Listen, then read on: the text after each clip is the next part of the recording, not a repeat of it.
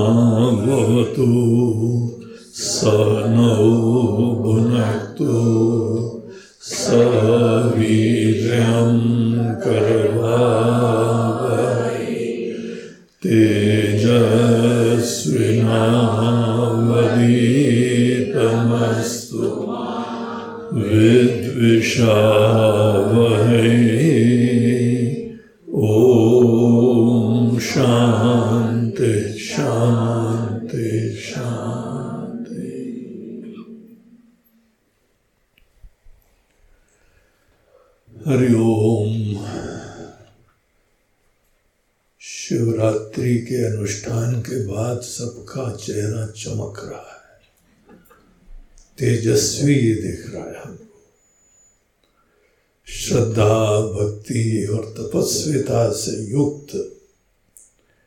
ऐसे लोग ही उपदेश सार प्राप्त कर सकते हैं। इसीलिए हमको पूरी आशा है।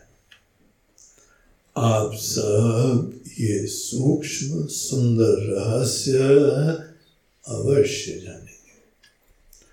हमको विश्वास है, आपको भी होना चाहिए। आपको है ना विश्वास?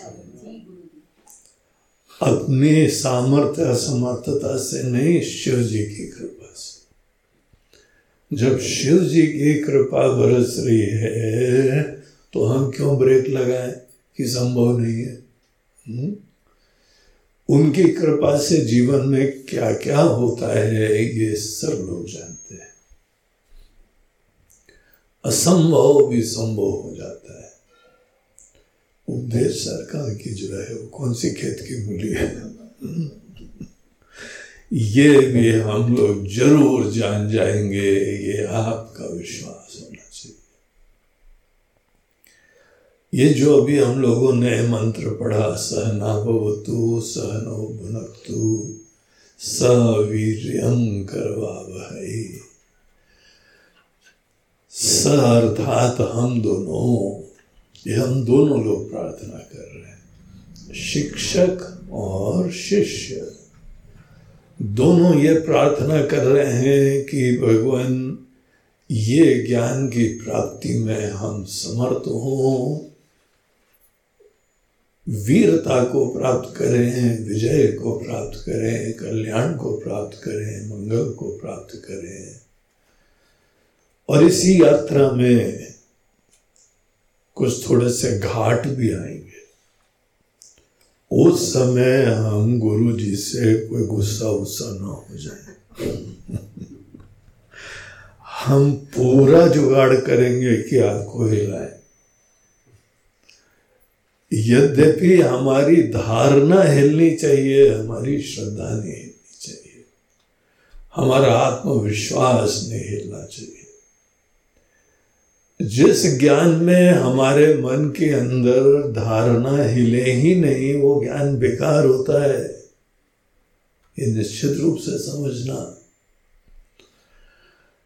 आपको हम उपदेश सार में प्रवेश करने से पहले एक रामायण का छोटा सा प्रसंग बताते हैं।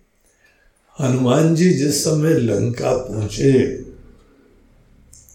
उस समय लंका की रक्षिका जिसका नाम लंकिनी था।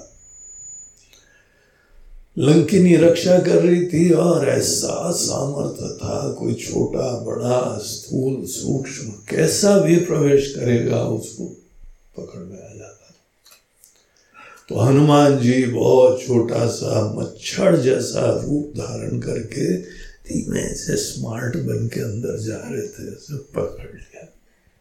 कहा जा रहे हमसे बच के जाते हो। अब हनुमान जी पकड़े गए। तो जब पकड़े गए तो फिर उन्होंने नॉर्मल रूप लिया अपना, कि जो साइज़ था ओरिजिनल अब कितनी देर कॉम्प्रेस्ड रहे हैं। तो नॉर्मल रूप लिया, फिर बात बात हुई। हनुमान जी ने सोचा कि ज़्यादा इसके साथ जो है ना, वो टाइम वेस्ट करना उचित नहीं है। तो उन्होंने उसको एक घूसा मार दिया। राइट हैंड से नहीं मारा लेफ़्ट ही से मारा। उनको भावना थी कि कोई बहुत चोट ना लगे, लेकिन उसको हमारे बल का एहसास हो। और वो गिर गई। खून निकलने लगा। नाक से भी, मुँह से भी हनुमान जी घूसा मारे और कोई बच जाए फिर तो और वो उठी और वो बोलती है कि वाह, आज तो बड़ा सत्संग मिला। ईश्वर की कृपा से आज हमको सत्संग मिला और क्या क्या बोलने लगी, पुराने जीवन की कहानी बताने लगी कि ब्रह्मा जी ने हमको ये जो है ना, श्राप दिया था, तब से हम यहाँ थे, हम एक वानर का रास्ता देख रहे थे जो हमको मारेगा और घूसा मारेगा और खून निकल आएगा, हम गिर जाएँगे, वो तुम्हारी मुक्ति का जय हो जय हो। जब हमारे गुरु जी ने दो चार घूसे मारे, शुरुआत में तो बड़ी गुस्सा आई कि गलत गुरु जी के पास आ गए। हम्म? इनको क्रोध में भी कंट्रोल है नहीं। जो उनके चरणों में समर्पित है, ऐसे शिष्य को घूसा मार रहे देखो तो जरा। लेकिन सब लोग घूसा खाने योग्य होते नहीं है हम्म? गुरु का प्रेम भी अपरंपार होता है गुरु की शिक्षा भी दिव्य होती है और उनका आक्रोश भी दिव्य होता है दरअसल वहाँ पे जो राग निकला उनका खून जो है ना लाल होता है और लाल प्रतीकात्मक रूप से राग का सूचक होता है। हनुमान जी ने कोई ना कोई अटैचमेंट थे उसके बहुत सारे। अपने बारे में कोई धारणा थी, हवा थी और हनुमान जी ने एक लेफ्टी मारा और उसका राग जो है वो हिल गया। बड़े विरले होते हैं जो हमारे राग को शेकअप करने वाले को हमारा कल्याण करने वाला देखते हैं। सब लोगों से नहीं करो, कोई भी राह चलते आपको जो है वो लाइक्स डिसलाइक्स अफेक्ट करे, बोले गुरु जी महाराज। ऐसा तो हो नहीं सकता। आपको पता है कि कोई जो है किस परिवेश में किस भूमिका में ये चर्चा कर रहा है और कौन कर सकता है। पूर्व पर भी, उसके प्रारंभ में, उसके बाद भी कोई दिव्य उपदेश की ही प्रधानता थी। और विशेष रूप से उसने जो लंकिनी ने कहा कि हमको सत्संग मिला। तो ऐसा ही यहाँ पर भी इस सहना बहुतु मंत्र में कहते माँ विद्विषा हम लोग विद्वेश नहीं करें, क्योंकि हम जब लेफ़्ट राइट मारेंगे ना तो गुस्सा आएगी आएगी। हमारे अटैचमेंट कोई दूर करे, वो जल्दी जल्दी किसी को स्वीकार्य नहीं होता है। अटैचमेंट बहुत प्रिय होते हैं। तो इस तरीके से यहाँ पर ये प्रार्थना कितनी इंपॉर्टेंट है, समझ लो। है ना? शुरुआत बड़ी अच्छी करी है। हम दोनों की भगवान रक्षा करें सहवीरियम करवा वही दोनों वीरता को प्राप्त करें। सब बड़ा पॉजिटिव पॉजिटिव है। फिर बाद में बोलते हैं माँ विद विषा ये। गुरु जी जब अपना रूप बदलेंगे ना। तो हम जो है खुंदक ना खा जाए विद्वेश न करें। इसी प्रार्थना के साथ हम भी करते हैं। गुरु जी को भी प्रार्थना करनी पड़ती, क्योंकि दस बार बताओ, किसी भेज भेजे में घुसता ही नहीं है। तो क्या करा जाए? बड़ी गुस्सा आती है। तो हम भी शुरुआत में भगवान से प्रार्थना करते हैं कि भगवान गुस्सा नहीं आए बेचारा है कोशिश कर रहा है। नहीं समझ में आया तो दूसरा ट्राई करो, फिर तीसरा ट्राई करो। वेरी चैलेंजिंग जॉब लेकिन छोड़ना नहीं और गुस्सा भी मत करना। कभी गुस्सा करना हो तो भी उसके हित के लिए करना। ऑपरेशन की तरीके से करना। तो इस तरीके की प्रार्थना हम भी करते हैं और भी करिए। फिर हम लोग इस ज्ञान में प्रवेश करते हैं। कल हम लोग देख रहे थे उपदेश सार की भूमिका के अंतर्गत कि कुछ ऐसे लोग थे जो बहुत मेहनती, तपस्वी।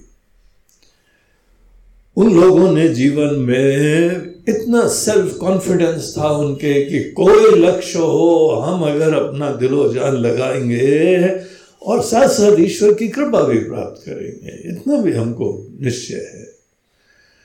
बाहर की दुनिया में किसी भी चीज़ की सिद्धि के लिए आदमी को अपना पुरुषार्थ और ईश्वर की कृपा।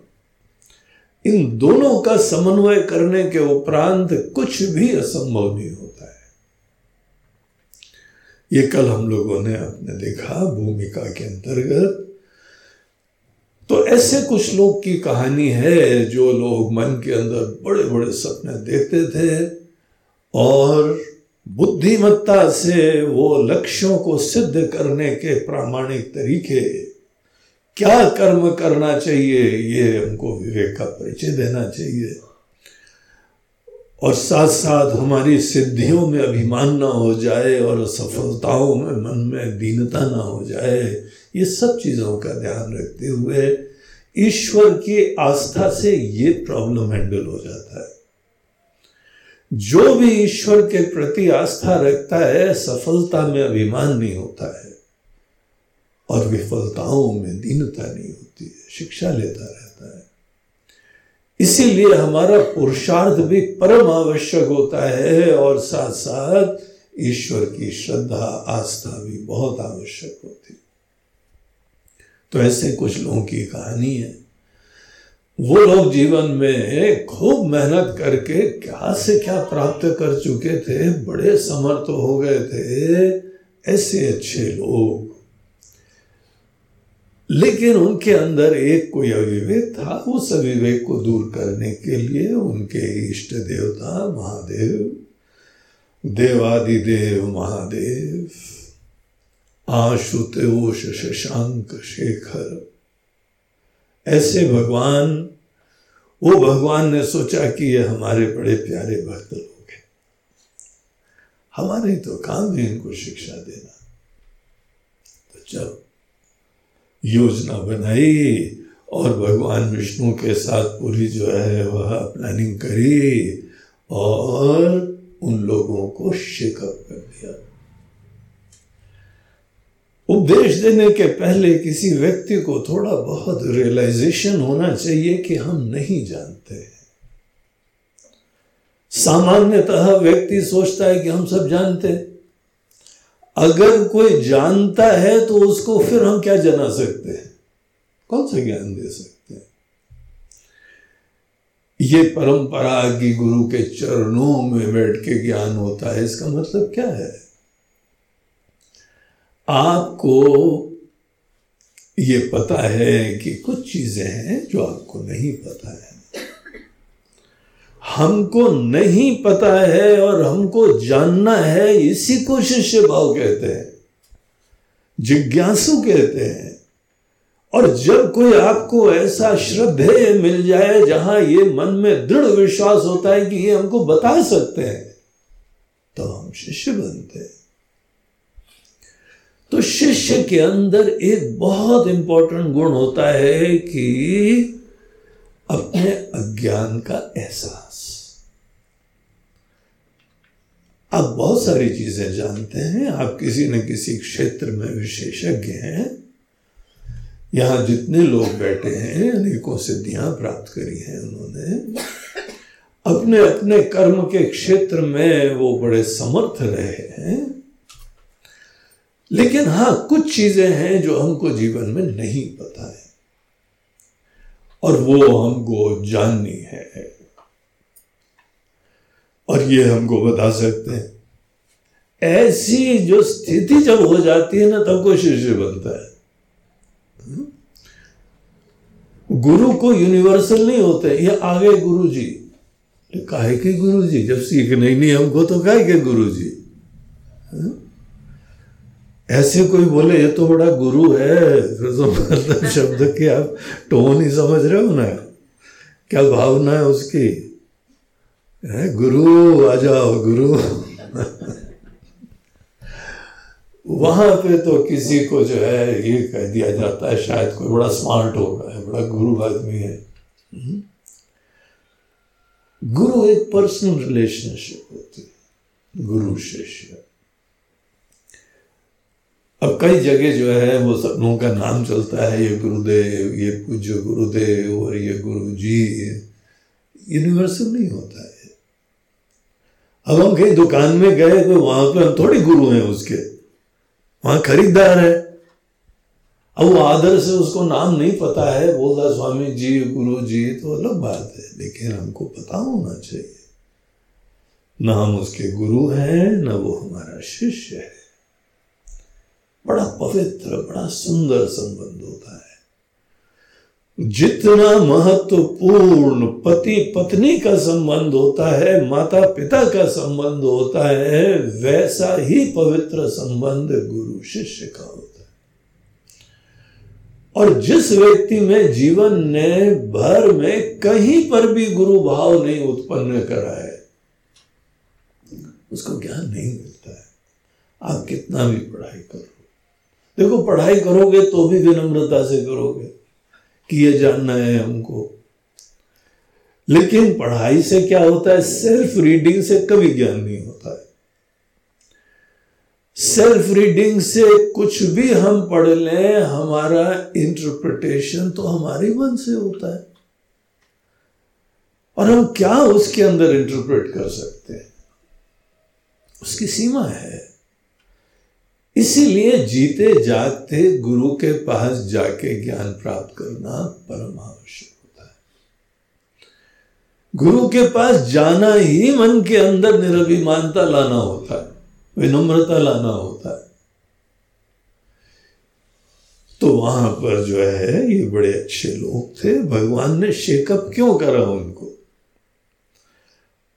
तपस्वी थे, श्रद्धालु थे, सब था, लेकिन भगवान शंकर ने उन लोगों को, भगवान विष्णु के साथ मिलके योजना बना के उनको भी मोहित करा, उनको भी शेकअप करा, और उनकी बेचारी पत्नियों को भी हिला दिया।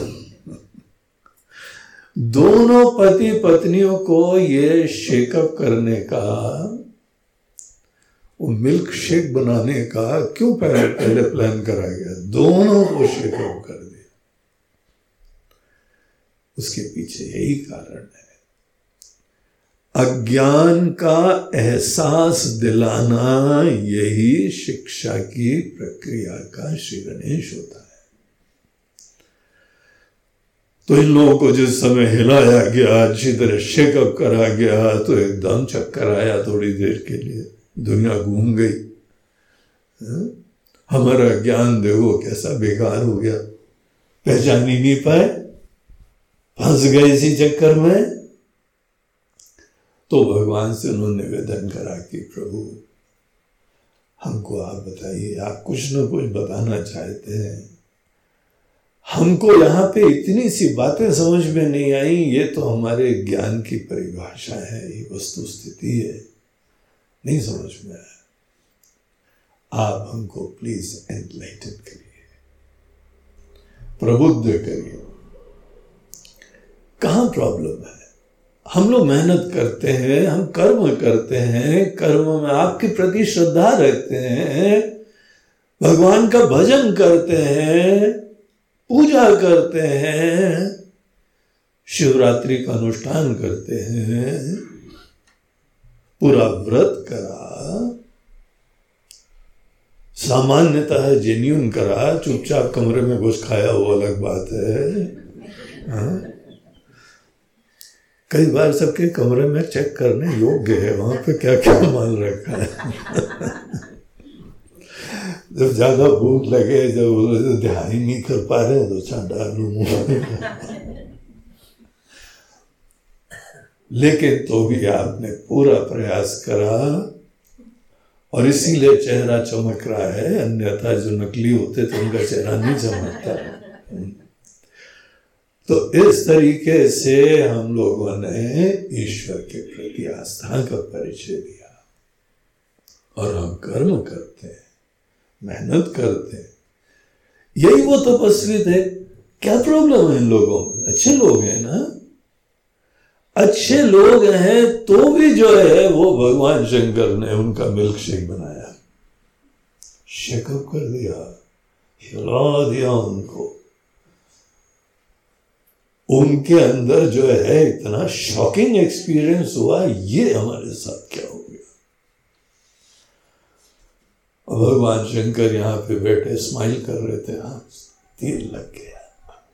बढ़िया हो गया। अच्छा अब श्री गणेश होएगा। तो उन लोगों ने जब इस प्रकार से पूछा, भगवान ने कहा कि देखिए, आप में एक प्रॉब्लम है। आप बहुत अच्छे लोग हैं। लेकिन एक अविवेक है। प्रॉब्लम भी नहीं है, कुछ ना समझी है। और बहुत फंडामेंटल चीज़ है। बहुत इंपॉर्टेंट चीज़ भी है। वो आपका एहसास नहीं है उस चीज़ का। वो हम यहाँ पे बताते हैं और उससे ये श्लोक का प्रारंभ होता है। तो आइए पहले श्लोक की हम लोग चैंटिंग करें कर्तुराज्ञया प्राप्यते फलम्।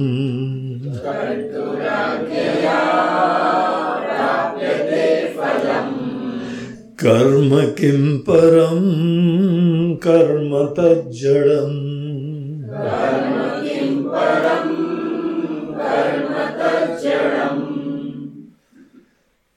कितने सरल सुंदर से शब्द हैं। कितना आसान सा श्लोक है। चैंटिंग भी कितनी मधुरता इसमें है। और इस दो लाइन के श्लोक में, छोटे से श्लोक में इसको हम कह सकते हैं, ये गागर में सागर है। इतना कुछ है श्लोक में। क्या आप आश्चर्यचकित हो जाएँगे? क्या क्या भगवान ने शंकर ने बता दिया। इतनी सारी चीज़ें इस एक श्लोक में है। पहली चीज़ वो यहाँ पे हम लोग को बताते हैं। देखिए, मूल रूप से तीन चीज़ें हैं। एक चीज़ पहली लाइन में है, कर्तु आज्ञया प्राप्यते फलम। जो भी जीवन में फल की प्राप्ति होती है, फल मतलब जीवन में परिस्थितियाँ सिचुएशंस आपको जीवन में जो कुछ मिलने वाला है, वो सब कर्म फल होता है। सिचुएशंस कर्म फल। होते हैं तो ये पहली चीज़ यहाँ बताई जा रही है, कर्तु आज्ञा प्राप्य फलम। ये बहुत इंपॉर्टेंट शिक्षा दिल में बैठा दो ये। तुम्हारी खुद दृष्टि हो जाए, तुम्हारा जीवन दर्शन हो जाना चाहिए। जो जीवन में कर्म फल, उपलब्धियाँ सिचुएशन या फेलियर्स ये बड़ी कॉम्प्लेक्स सी चीज़ होती है। किसी सिचुएशन की प्राप्ति जीवन में, किसी परिस्थिति की प्राप्ति, और हर व्यक्ति के सामने जो भविष्य विराजमान है, सब हमारे कर्मफल की तरह आएगा। कर्म फल की प्राप्ति की प्रक्रिया, ये बहुत इंपॉर्टेंट शिक्षा है जीवन में, हर व्यक्ति को जाननी चाहिए। केवल भगवान की इच्छा से नहीं आता है। जो अगर ये कहे कि सब भगवान की इच्छा से आता है पत्ता भी नहीं हिलता है और पंछी करे ना चाकरी। चाकरी नहीं करता है। देखो बेचारे, एक पक्षी को दाना एक एक चुन के ले आता है, खाता है और तुम बोल रहे हो, पंछी करे ना चाकरी। इतनी ना समझिए। हमको जीवन में कुछ भी प्राप्त करना हो तो पहले हमारा पुरुषार्थ होता है, कर्म होता है। इसीलिए तो सिचुएशंस को कर्मफल कहा जाता है। हमारा कर्म बगैर हमारे कर्म के कोई चीज़ मिल भी जाए ना तो टिकेगी नहीं। इसीलिए आपको जब किसी व्यक्ति को बगैर मेहनत के कोई चीज़ दे दो तो फ्रिटर कर देगा, लुटा देगा, उसका महत्व तो खत्म हो जाएगा। कमाने दो, मेहनत करने दो। मेहनत से उसको जीवन में सब चीज़ें प्राप्त करें तो उसका स्वाभिमान भी होता है, बलवान भी होता है और शिक्षा भी प्राप्त करता है। बुद्धि उसकी जग जाती है। कोई भी जीवन में लक्ष्य रखो, लक्ष्य की प्राप्ति के लिए अपने से चिंतन करना पड़ता है। प्लानिंग करनी पड़ती उतार चढ़ाव उसमें झेलने पड़ते हैं। सब प्रकार की अप्स एंड डाउन्स को जो है, हमको विजुलाइज करना पड़ता है। और दोनों चीज़ों के मध्य में अपने अंदर बैलेंस रखने का निश्चय करना। इससे आदमी के अंदर समत्व आता है, विचारशीलता आती है, उत्साह होता है, विश्वास होता है। बहुत सारी शिक्षाएँ मिलती हैं। कोई कर्म का लक्ष्य रखो और साथ साथ दूसरी चीज़ें। बहुत सारे दुनिया में नास्तिक हैं कॉम्युनिस्ट हैं, सभी लक्ष्य रख के बहुत मेहनत करते हैं। लेकिन ईश्वर की आस्था का एक बहुत इंपॉर्टेंट कंपोनेंट होता है। हमारी एंजाइटीज खत्म हो जाती हैं, हमारे मन के अंदर जो है अभिमान खत्म हो जाते हैं। मेहनत करते हैं, उसके उपरांत आप अभिमान से और शोक से मुक्त हो जाओ। विकारों से आप पूरे छूते रहिए। ये कला होती है इसलिए। ये थोड़ी है कि किसी तरीके से जो है थोड़ा सा कमा लिया, थोड़ा सा जीवन में प्राप्त कर लिया। अरे उस चक्कर में भैया तुम्हारी क्या दुर्दशा हो गई? ये तो देखो। ऐसा भयंकर अटैचमेंट है, ऐसे विकार है, ऐसे अभिमान है। तुमने तो सब जैसे थाली ले आए बना के, और इस प्रोसेस में हमारी जवानी उनको देनी पड़ी। ट्रेजिडी आप कर्म से जीवन में उपलब्धियाँ करें, लेकिन अब कर्म की उपलब्धियों के साथ साथ मन जड़ हो गया, विकारी हो गया, अभिमानी हो गया। किस काम का है फल। इसीलिए फल की प्राप्ति के साथ साथ मन को विनम्र रहना परम आवश्यक होता है। अन्यथा आप अपने मेहनत से प्राप्त फल का आनंद भी नहीं ले सकते। इसीलिए हमारे मनीषियों ने, अपने सब शास्त्रों में यह सिद्धांत बताया है कि आप ईश्वर का हाथ पकड़ के कर्म करो। और ये कॉमन सेंस की बात है ना, दुनिया में आए हैं, दुनिया चल रही है, भगवान की कृपा से आए ऐसे ईश्वर को देखो। अनेकों सत्संग में बोलते बस आत्मज्ञान आत्मज्ञान आत्मज्ञान। अरे आत्मज्ञान भी भगवान के बगैर नहीं प्राप्त कर सकते हैं। ये समझो बात। तो इसीलिए यहाँ पे कर्म के क्षेत्र में, परिस्थितियों की प्राप्ति में, कर्म फल की प्राप्ति में दो चीज़ें हैं। क्लियर गोल रखो प्रामाणिक तरीका सोचो, मेहनत करने का जिगर रखो, तपस्वी बन के मेहनत करो और इस पूरी प्रक्रिया में ईश्वर की बरसती कृपा देखो। तुम कर्म कर पा रहे हो, तुम जी रहे हो, ये भी तो ईश्वर की कृपा है। हम एक लक्ष्य निर्धारण करके मेहनत कर पाते हैं, ईश्वर की कृपा है। हमने तो दो चार आहुतियाँ दी हैं, थोड़े से एफर्ट डाले और जीवन में परिस्थिति का निर्माण हो गया। तुम जानते हो विनम्रता से कि तुम नहीं दुनिया बनाते हो तो भी दुनिया की परिस्थिति बन गई, है ना ईश्वर की इच्छा? तो ईश्वर को पकड़ के फिर कर्म करना चाहिए। यहाँ कुछ लोग हैं तो ऐसे ईश्वर को पकड़ते हैं कि भगवान करेंगे। एक घर में हमने देखा तो लड़की शादी योग्य थी। हमने पूछा हाँ भाई, आजकल तो आप लोग काफ़ी बिज़ी होंगे इधर उधर रिश्ते ढूंढ रहे होंगे। नहीं नहीं महाराज जी हम लोग टेंशन नहीं लेते, भगवान करेंगे। अच्छा बेटा, पैदा करने के लिए भगवान ने पैदा करा। उस समय तो तुम उत्साह से आगे गए थे। सात फेरे लगवा के लाए थे हैं? नहीं नहीं भगवान की इच्छा थी अच्छा, अच्छा। उस दिन उन दिनों का तुम्हारा हाल बताएँ सब हम जानते हैं। हम त्रिकालदर्शी हैं। उस समय तुम्हारी हालत क्या हो रही थी? एंजाइटी तुम्हारी क्या थी? उस समय तुम कोई दिल से नहीं बोल रहे थे कि सब भगवान की इच्छा है। डांस हम्म? काय कर रहे थे उसके बाद? पार्टी क्यों दी थी उसके बाद? भगवान की इच्छा है। तो हमारी इच्छा होनी चाहिए क्लियर गोल्स होने चाहिए, लेकिन अगर आदमी ये देखता है, बड़े बिरले लोग हैं, शादी ज़िम्मेदारी है, और ज़िम्मेदारी के समय नाचना नहीं, गंभीर हो जाना चाहिए सीरियस हो जाना चाहिए।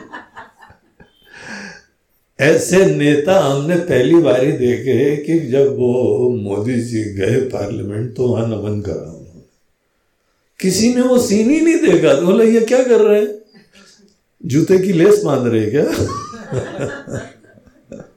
झुके गाय के लिए उनको ज़िम्मेदारी का एहसास था और ईश्वर की कृपा का आह्वान कर रहे थे और उस स्थान को नमन कर रहे थे। बाकी एमपी बन गए तो पार्टी होती है। हम। और अनेकों प्लेयर्स सेंचुरी मार दी तो हमने कुछ कर दिया। कर्म फल की प्राप्ति के समय यह एहसास हो कि आपके ऊपर बहुत बड़ी कृपा ईश्वर ने दी है। ईश्वर का हाथ पकड़ के चलना ये एक शास्त्रोक्त सिद्धांत है, वैदिक सिद्धांत है। तो पहली चीज़ यहाँ पे श्लोक में ये बताते हैं कि कर्तुराज्ञया प्राप्यते फलम। कर्तुराज्ञा मतलब शुरुआत में जीव रूपी करता लक्ष्य निर्धारण करता है, मेहनत करता है पुरुषार्थ करता है और उसके उपरांत जगत कर तू जगत करता, दुनिया का करता धरता, वो फाइनली फ़ाइल पास करता है साइन करता है। हाँ ठीक, दे दो। महाराज जी, काफ़ी मेहनत करी है फल दे दिया जाए। तो भगवान अपने जटाधारी सर को हिलाते हुए हम्म, दे दिया जाए और बाकी सब लोग तो फिर यहाँ नाचते पार्टी देते मैंने कर दिया मैंने कर दिया कुछ गिने चुने हैं। वो भगवान की बरसती कृपा को देखते हैं ईश्वर की। ये सिद्धांत अपनी तरफ़ से सीख लो हर चीज़ में कोई जॉब लग गई, कोई बच्चे आ गए, कोई शिक्षा हो गई, आप दिल में जानते हो कि ये सब आपका कारनामा नहीं है। ईश्वर की कृपा है। ईश्वर की कृपा की अनुभूति आपको जीवन में हर फल की प्राप्ति के समय होनी चाहिए। फिर आपको एंजाइटी भी नहीं होगी पता नहीं क्या होगा, पता नहीं क्या होगा, भगवान मिलेगा कि नहीं मिलेगा, काम धंधा चौपट हो गया है, ये कोरोना ने तो सब बंद ही कर दिया है क्या करेंगे नए सिरे से काम चालू करेंगे। एंजाइटी नहीं, चुनौतियों का सामना करना चाहिए।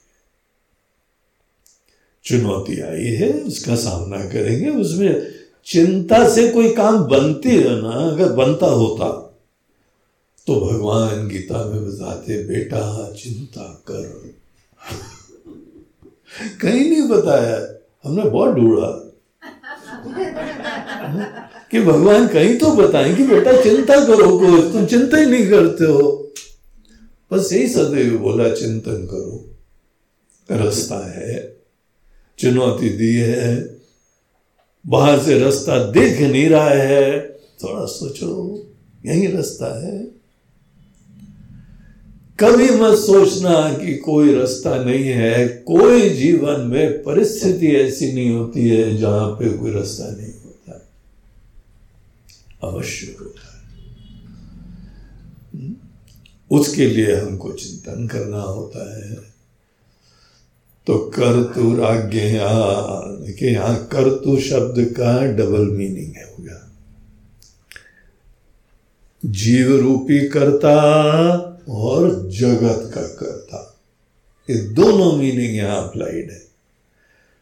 क्योंकि शुरुआत में संकल्प तो जीव को करना पड़ता है, लक्ष्य तो आपको निर्धारण करना पड़ेगा। कोई ना कोई अपने गोल्स आपको निश्चय करने पड़ेंगे। और साथ ही साथ गोल्स की प्राप्ति के लिए प्रामाणिक तरीका क्या होता है, ये भी आपको सोचना पड़ेगा। वर्क करना है, मेहनत करनी शिक्षा प्राप्त करनी तरीका क्या होता है? होता ज़रूर है। तो जीव का जो है, जो यहाँ पे जीव रूपी करता होता है, करता वह हम लोग के मन में होता है। मनुष्य जीवन की विशिष्टता ही यह है कि हम लोगों के अंतकरण में कर्ता भाव होता है। हम कुछ भी कर सकते हैं आपको डेली जो है भोजन पानी भी होता है ना डिस्कशन चलता है ना, आज क्या बनाए? आज खिचड़ी बना ले क्या? क्या हलवा पूड़ी बनाए? दोनों विकल्प हैं लोगों के पास। चॉइस होती है। जिसके पास चॉइस होती है और चॉइस में हमको चूज़ करना पड़ता है। ये हमारा पुरुषार्थ है। हमारे पुरुषार्थ का यही क्षेत्र है कि जीवन में सदैव हमको चॉइसेस मिलते हैं। और उन चॉइसेस में चूज़ करने का हमको विवेक होता है। तो ये जीव रूपी कर्ता का क्षेत्र होता है। लक्ष्य का निर्धारण और प्रामाणिक साधन का निर्णय। और उसके उपरांत कमर कस के मेहनत करना। ऐसे चक्रों में आप कभी मत आइए जहाँ कोई बोलता है, नहीं नहीं, हमको क्या करना है? सब भगवान करेंगे। और वो व्यक्ति की हम बात बता रहे थे, देखो, वो शादी के योग्य था। भगवान करेंगे भगवान करेंगे। अरे, मेहनत करो, देखो, तुम्हारा पुरुषार्थ होना चाहिए। फाइनली ईश्वर की कृपा से होगा, लेकिन हमारे बगैर पुरुषार्थ के कुछ नहीं होगा। एक व्यक्ति सदैव भगवान से प्रार्थना करता था, भगवान, ऐरे गैरों को दिया है, हमको भी दे। एक भजन है, एक भजन क्या बोले उसको गीत है। अनेकों लोग भजन की तरह गाते हैं, वो अलग बात है। एक सज्जन यहाँ आते थे कैंप में इस बार नहीं आए तो सदैव वो सुनाते थे। भगवान अरे गहरे को दिया है मुझको भी दे गाड़ी दे हवाई जहाज़ दे और ये दे वो दे। और वो भजन के लिए। एनीवे anyway, आदमी जो है वह मन के अंदर निश्चय करता है आपको जो निश्चय करना है करो और उसमें हमको प्रामाणिक तरीका क्या होता है? मेहनत हमको ही करनी पड़ेगी। बगैर मेहनत के जो भगवान से माँगता है, वो चोर होता है। आपने कर्म करा कि नहीं करा? इज़्ज़त भी मत प्राप्त करो बगैर मेहनत के। रिश्ते में भी मेहनत करनी पड़ती है, धंधे में मेहनत करनी पड़ती है, इज़्ज़त में मेहनत करनी पड़ती है। मेहनत करने का निश्चय करो। बगैर मेहनत की चीज़ आ जाएगी, टिकेगी भी नहीं वो जो मेहनत से प्राप्त होगी, वही टिकेगी। इसीलिए कर्म प्रधान जीवन होना चाहिए। लेकिन ये जो भी फल हम प्राप्त करते हैं, इसमें प्राप्ति के बाद देखो तुम्हारे द्वारा सब नहीं चलता है। ईश्वर की कृपा चाहिए। तो पहला कर्तु शब्द का मीनिंग है जीव रूपी कर्ता। और दूसरा कर्तु शब्द का मीनिंग है जगत रू का कर्ता। जगत का कर्ता धरता। हम्म? ये दोनों कर्ता, इसको हम लोग बोलते हैं व्यष्टि कर्ता समष्टि कर्ता इंडिविजुअल करता एंड कॉस्मिक करता अनेकों चीज़ें हम देख रहे हैं, दुनिया में हो रही है ना। हम तो नहीं कर रहे हैं। सूर्य उदय हो रहा है, सूर्य अस्त हो रहा है, मौसम आ रहे हैं, जा रहे हैं। आज सवेरे से कितनी बढ़िया हवा चल रही थी।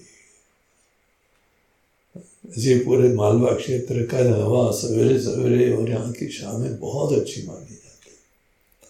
और ये जो आप लोग जिस स्थान पे बैठे हैं ना, ये इंदौर का सबसे हाई स्थान था। और यहाँ के जो होलकर महाराज लोग थे ना, उन्होंने अपना यहाँ एक हवा बंगला बनाया हुआ था।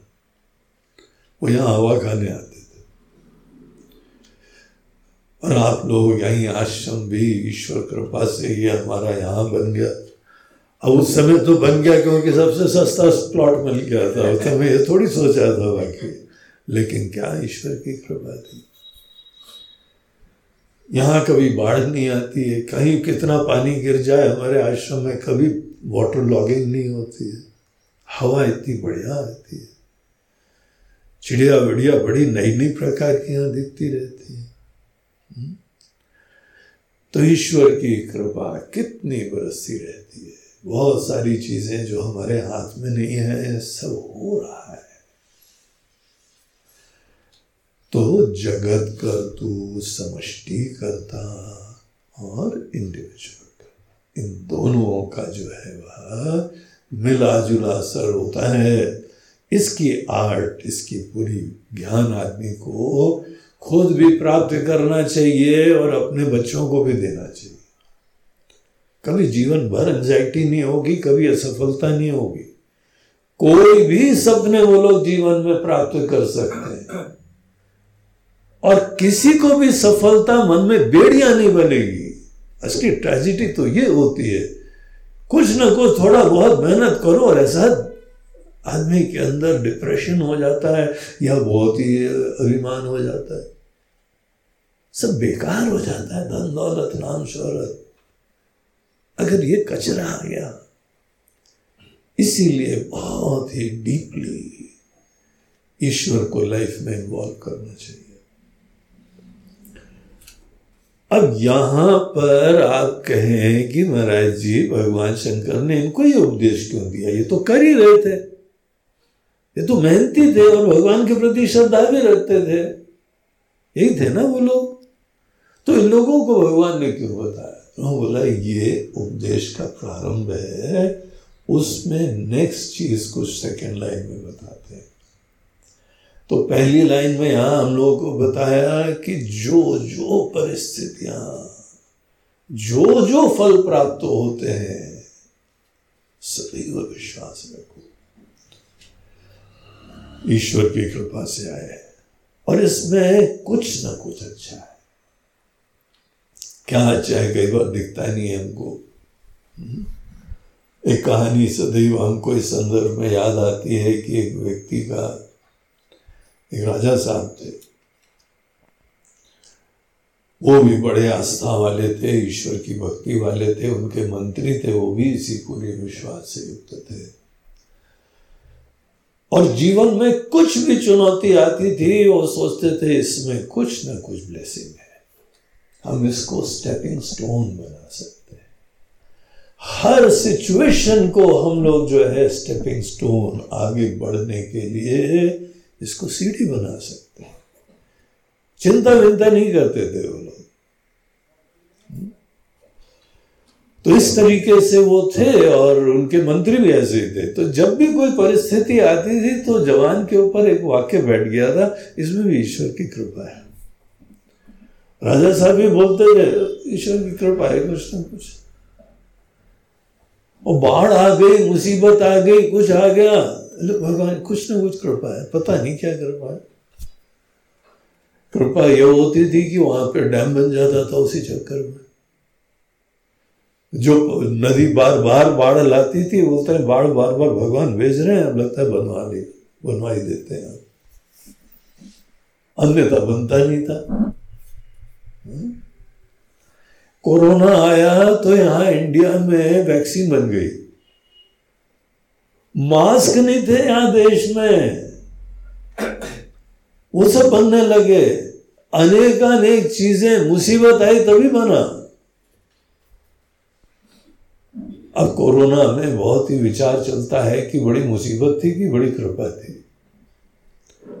पूरा विश्व जानता है इंडिया ने तो ऐसे उसको फेस करा है कि सब कृपा बना दिया था। हर सिचुएशन में कृपा होती है। तो दोनों जो है राजा साहब मंत्री दोनों हाँ, कृपा है कृपा है। उनका जो है यंग सा लड़का राजकुमार उसको वो विजन नहीं था। क्या कृपा है भाई? या महामारी हो गई, अब बोले, बड़ी कृपा तो ढीला है थोड़ा सा लेकिन वो पिताजी थे, मंत्री भी पिताजी तुल्य थे, बोलते कुछ, सकते नहीं थे कुछ।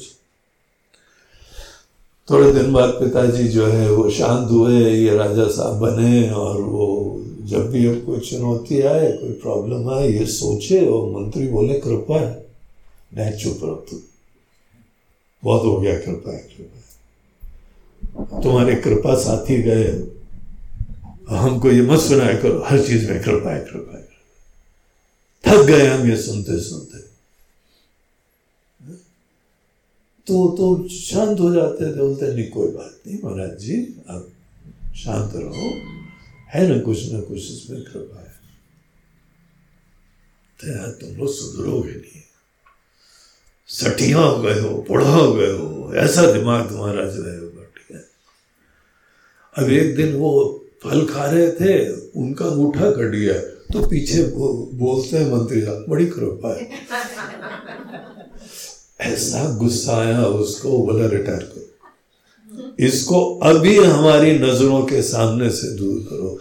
राजा का अंगूठा कटा और ये बोला कृपा है। कल हमारा सर कटेगा तो बोले बहुत बड़ी कृपा है। दूर करो हमारी नज़रों से इस नालायक। नालायक भी नहीं बोल सकते थे वो धीमे से बोला, क्योंकि पिताजी तुल्य थे, बुज़ुर्ग थे।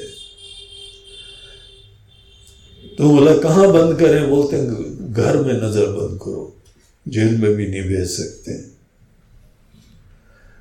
हम सोचते हैं, क्या करा जाए। तो उन्होंने घर में उनको नज़र बंद करा। जब बंद करने जा रहे थे, उस समय बोलते इसमें बड़ी कृपा है। यार ये लोग तो विचित्र प्राणी है। हम इनको उसी राज्य में जेल में बंद कर रहे हैं, जहाँ जीवन भर सेवा करी है। और ये भी, इसमें भी कह रहे हैं कि बड़ी कृपा है। मैल फ़ंक्शन एनी वे वो तो थक गए थे सुन सुन के ले जा ले जा, कृपा देखने दो? अब राजा साहब ने सोचा कि क्या करें क्या करें? ऐसा कोई तरीका निकालना चाहिए कि इज़्ज़त भी बची रहे।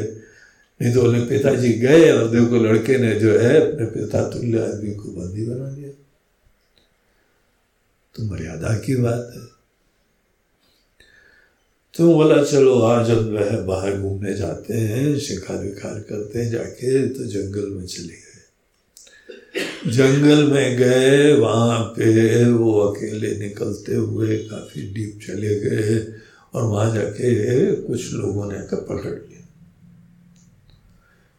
कुछ ट्राइबल्स थे, नर्मदा घाटी के मामा जी जैसे, भील बिलाड़े हाँ।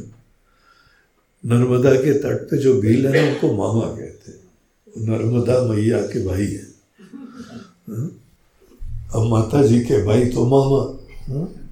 तो इसीलिए आज भी उनको बोलते, आ, मामू। यही चलता है यहाँ पे। तो भी लोग उन्होंने पकड़ लिया, मुँह बांधे हुए थे कुछ चेहरा भी नहीं दिख रहा था। उन्होंने अरे हम राजा है भाई, हमको क्यों पकड़ रहे किसी ने कुछ नहीं बोला, चुपचाप बांधे हाथ वहाँ इतने सारे लोग आ गए थे, राजा कुछ कर ही नहीं पाया। और ले जाके जो है, कहीं और डीप जगह गए, वहाँ एक मंदिर था, देवी जी का, वहाँ पे कोई बलि का बकरा चाहिए था। ये बलि के बकरे बन गए। तो उनका मुखिया आया, बोलते हैं, महाराज जी, हमको पता है आप राजा साहब है, लेकिन क्षमा, हम लोग यहाँ परंपरा ऐसी है कि यज्ञ के बाद ये हमारी मंडली जाती है। जो भी पहला उसको मिलता है, इंसान हो या जानवर हो, उसको पकड़ के माता जी को उसी की बलि चढ़ाई जाती है। हम क्या करें? आप अच्छे इंसान हैं, लेकिन आपकी बलि चढ़ाई जाएगी। आपको जिसको याद करना है, कर लो।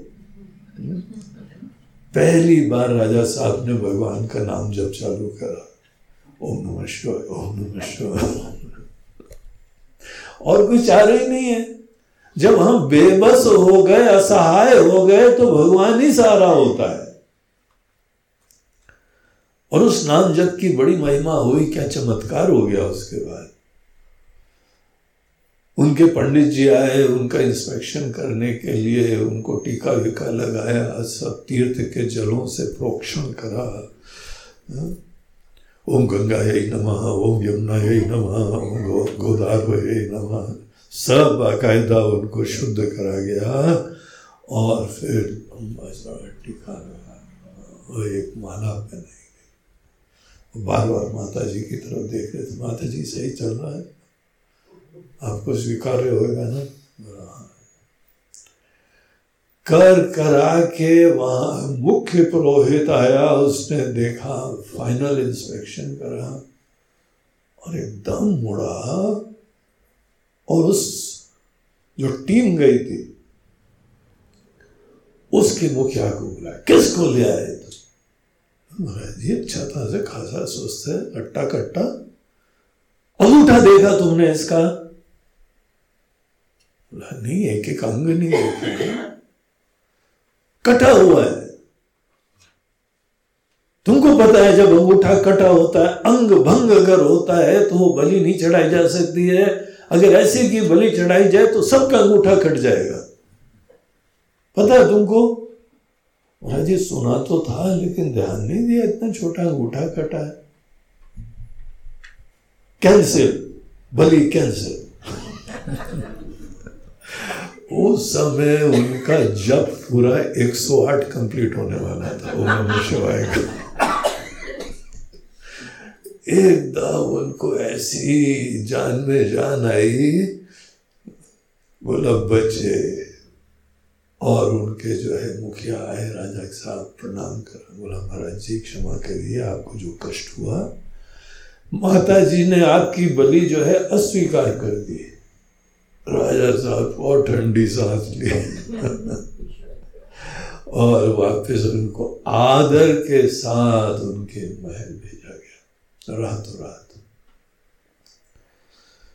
और पहुँचते पहुँचते राजा साहब को जो है वो उन्होंने मंत्री के पास गए।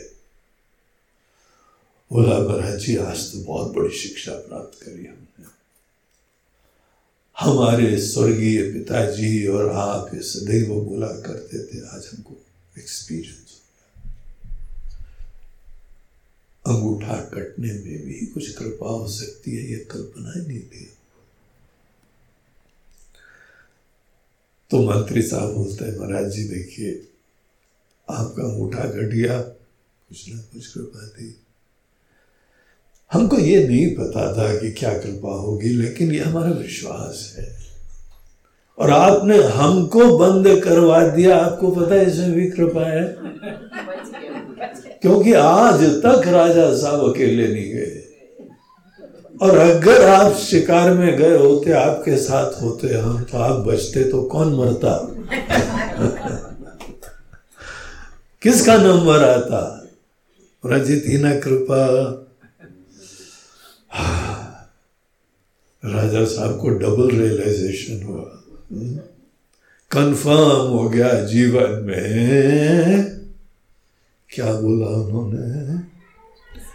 कर्तुराज्ञया प्राप्यते फलम। जो भी फल प्राप्त होता है, ईश्वर की इच्छा से आता है। अभी चिंता करोगे क्या? महाराज जी बाकी के लिए नहीं घर वालों के लिए होती है। क्यों घर वालों के लिए होती है? क्या वो भगवान से अलग होते हैं कुछ? क्या भगवान उनको चलाते नहीं है? नहीं, बाकी के लिए नहीं दूसरों के धंधे के लिए नहीं होती, हमारे धंधे के लिए होती है सीखो सीखो। जीवन में उतारो ये ज्ञान। अब पता तुम्हारी एंजाइटी का एक और कारण है। एक तो ये स्वीकार कर लो कि तुम्हारी अभी श्रद्धा ठीक नहीं है। श्रद्धा हमारे केवल इमोशनल फुलफिलमेंट के लिए नहीं होनी चाहिए। भावनात्मक पूर्ति के लिए श्रद्धा नहीं होती है। श्रद्धा जीवन की परिस्थितियों में देखी जाती है। अगर परिस्थितियों में आपके अंदर चिंता आई तो मत अभिमान रखना, तुम्हारे अंदर ईश्वर के प्रति श्रद्धा है। सच्चाई यह है कि तुम्हारे अंदर अभी वास्तविक श्रद्धा है ही नहीं। और अगर स्वीकार कर लिया तो मेहनत होगी कोशिश होगी और श्रद्धा अच्छी हो जाएगी। और श्रद्धा की परीक्षा होती है जीवन में, बहुत सफलता मिले या बहुत असफलता मिले। चिंतन करो, चिंता नहीं करो। विश्वास से चिंतन करो। पूरे दृढ़ विश्वास से चिंतन करो कि इसमें कोई ना कोई ईश्वर की कृपा हमको कुछ सिखा रहे कुछ हमको बता रहे शायद हमको बदल रहे हैं। हमारे कुछ अभिमान, हमारे कोई धारणा है हमारा कोई राग, हमारे अटैचमेंट्स भगवान चाहते हैं हम इस चीज़ को बदले। लेकिन जब जीवन में सब उतार चढ़ाव के समक्ष हम चिंता बंद करके चिंतन शांति से करने लगे। चिंतन ज़रूर करना। विचार करना, तुमको कुछ देखना है, तुमको कुछ जानना है। और तभी जानोगे, जब ये जानोगे कि आज नहीं जानते हो। जो ज्ञान है वो पर्याप्त नहीं है। तब हम मेहनत करेंगे। तो ये चीज़ तो एक पहलू है जिसके वजह से चिंता होती है। एक और पहलू है। एक बड़ा फंडामेंटल पहलू है। और वो दूसरी लाइन में बताया है। दूसरी लाइन में भगवान हमारी चिंता का, बल्कि मोह का, एक बहुत बड़ा कारण बताते हैं कर्म किम परम कर्म तजड़म भगवान शंकर उनसे पूछ रहे हैं शिव जी साक्षात खड़े हुए हैं, तपस्वी लोग सामने बैठे हुए हैं। से बोलते हैं, ये तो हमने कर्म का एक सिद्धांत, मूलभूत तरीके कुछ चीज़ें बताएँ तुमको, लेकिन एक चीज़ सोचो कर्म के क्षेत्र में और कर्म से प्राप्त परिस्थितियों के बारे में इतनी एंजाइटी क्यों होती है? तुम्हारा पूरा जीवन ही केवल कोई परिस्थिति की प्राप्ति से जुड़ गया है। सोचो जरा। है ना ये बात सही?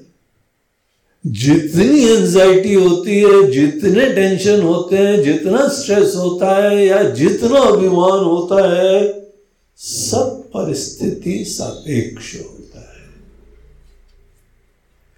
तुम्हारे जीवन में सफलता, या तुम्हारे जीवन में असफलता, सब परिस्थिति सापेक्ष है। बाहर जीवन में कुछ उपलब्ध करा, कुछ नहीं उपलब्ध करा, यही कारण बना हुआ है तुम्हारी एंजाइटी और चिंता का। है ना? बोलो बोलो। है ना ये बात? और जीवन में कोई भी परिस्थितियाँ होती हैं, हमारे सपने भी परिस्थिति के लिए होते भविष्य में ऐसा जाएगा फिर उसके बाद ऐसा हो जाएगा और फिर हम नेता बन जाएँगे हम देश के प्रधानमंत्री, प्रेसिडेंट बन जाएँगे। और फिर अब महाराज जी सपना रुको, बहुत हो गया। बाकी हम सब समझ सकते हैं। फिर हम करोड़पति हो जाएँगे। बोलते अगला मत बोलना। क्योंकि अगले वाक्य में क हट जाता है। करोड़पति से रोडपति हो जाए। ऐसा होता है ना दुनिया में। बाहर की परिस्थितियों के ऊपर ही निर्भरता। दिलो दिमाग में गुस्सा हुआ है। हम तो आत्मज्ञान प्राप्त करेंगे, हम तो वही अनित्य नित्य शाश्वत अजन्मा और चिन्मय, वही दिव्य तत्व है। ये सब बोलते रहो, पढ़ते रहो। दिमाग में तुम्हारे वही है। तुम्हारी श्रद्धा का विषय है। लेकिन तुम्हारे दिल में दो चीज़ें दिमाग और दिल। दिल में क्या है? बाहर की परिस्थितियों में स्वर्ग तुल्य अनुकूलताएँ हो जाएँगी। हमारे अंदर बाहर की परिस्थितियों की वैल्यू होती है। यहाँ पे वही लोग सफल माने जाते हैं जिन्होंने बाहर जीवन में कुछ सिद्ध कर लिया। आपको पता है कि आध्यात्मिक संस्कृति और भौतिक संस्कृति का मूलभूत भेद क्या होता है? भौतिक संस्कृति में बाहर की समृद्धि से ही मनुष्य सफल माना जाता है। और हम लोगों की आध्यात्मिक संस्कृति में आपने बाहर की चीज़ें कितनी छोड़ दी हैं। ऐसे पूर्ण हो गए हैं कि आपको कोई परिस्थिति की निर्भरता ही खत्म हो गई है। ऐसे लोगों को हम लोग महाराज जी बुला रहे हैं एक राजा वो है जो दुनिया भर की समृद्धि उत्पन्न करके राजा बनते हैं। और सदैव टेंशन बना रहता है। इंद्र देवता स्वर्ग के भी राजा बनते हैं तो उनको डर बना रहता है। जिसने निन्यानवे अश्वमेध यज्ञ कर दिए, उनका बीपी बढ़ जाता है। अब हमारी कुर्सी चली जाएगी। हम स्वर्ग के राजा नहीं रहेंगे। कामदेव जी कहा हो? मिशन पे जाना है। इसको जरा हिलाओ जाके। इसको भ्रष्ट करो। और मेनका आदि अप्सराओं को ले जाना। हम भी उनको पर्सनल मैसेज डाल देते हैं कि आपको पूरा सहयोग करें। हम्म? निश्चय रखना कि सौवा अश्वमेध यज्ञ नहीं कर पाए। स्वर्ग के राजा, उनको भी एंजाइटी बनी रहती यहाँ के लोगों को बनी रहती है। बाहर कोई भी जब जीवन में बाहरी परिस्थिति के ऊपर निर्भर होता है एंजाइटी बनी रहती लोगों के तो दिलो दिमाग में बाहर की हमारी सफलता बाहर से जुड़ी हुई है। तो शिव जी उन तपस्याओं को बता रहे हैं। आप लोगों की बात नहीं है? तो तपस्याओं की बात आप लोग तो सब विवेकी लोग हो यहाँ पे शिव जी के परम भक्त। लेकिन उनको भगवान बता रहे कि बताओ, है ना ऐसा? और तुमको ये नहीं समझ में आता है कि बाहर की सदैव परिस्थिति नश्वर होती है, क्षणिक होती है। कुछ भी आशिया ना बना लो, कोई भी समृद्धि उत्पन्न कर लो, कैसा भी नाम प्राप्त कर लो, यश प्राप्त कर लो, वैभव प्राप्त कर लो, प्रसिद्धि प्राप्त कर लो। सब फेवरेबल सिचुएशन उत्पन्न कर लो, सब क्षण की बात अगले क्षण सब खत्म हो जाता है। बाहर की परिस्थिति परिवर्तनशील होती है। फ्लक्स में होती है। चेंजिंग होती है। पेरिशेबल होती है। ये बोलने की बात नहीं है, ये रियलाइजेशन की बात है। बोलते तो बहुत सारी चीज़ें हम लोग बढ़िया बढ़िया भजन जो है बोलते हैं हाँ ये दुनिया संसार, सपना है और ये अरे सपना है, लेकिन तुम क्या सपने में सदैव फंसे रहते हो यार। ये दुनिया माया है सब माया है। वैसे आज रबड़ी है, हा? है, माया में है, लेकिन रबड़ी है। क्या विचार है? हमारे जी, कल तो व्रत था ना आई एम रेडी पूरे तैयार वैसे तो माया में वैसे माया में सोचो, ये बात भगवान उन तपस्वियों को बता कि जो जो तुम लोग सोचते हो, चाहते हो, ऐसा हिप्नोटाइज्ड है उससे मोहित है। कि सदैव बाहर की चीज़ों का ही सपना आता है। आपको पता भगवान सब मंदिरों में मुस्कुराते क्यों खड़े होते हैं? मूर्ख आदमी। संसार की नश्वर चीज़ें माँगता फिर लौट के आएगा भी। जब तक मिलेगा, तब तक हो जाएगा वो। फिर से लटका के आएगा, वही नारियल, फूल, माला। भगवान वैजंती की माला लाए इस बार। ले पॉइंट के ऊपर आओ, चाहिए क्या? ये सब नाटक हो गया। क्या चाहिए? भगवान आप तो सब जानते हैं। आप तो सर्वज्ञ हैं, आप तो सर्व... अगर हम सर्वज्ञ हैं तो हमसे मांगने की क्या ज़रूरत है? कभी ये भी तो सोच। लो आप सर्वशक्तिमान है तो हम करेंगे जो करेंगे। तुम का विषय बोल रहे हो। वही नश्वर चीज़ें मानता हूँ। ये दूसरा पॉइंट श्लोक में कहा जा रहा है। कर्म किम परम? कर्म किम परम? क्या कर्म से आप जो कुछ उपजा के लाते हो, संग्रहित करके लाते हो, क्या कभी वो परम होता है? परम बोलते हैं जो परमानेंट। ट्रांसेंडेंटल नित्य उसको परम बोलते हैं परम शब्द का जो है वह वास्तविक मीनिंग होता है देश काल वस्तु परिच्छेद शून्यम परम टाइम स्पेस और ऑब्जेक्टिविटी की लिमिटेशंस जिस चीज़ में नहीं होती है, उसको बोलते हैं परम सरल शब्दों में जो नित्य होता है, टिकाऊ होता है।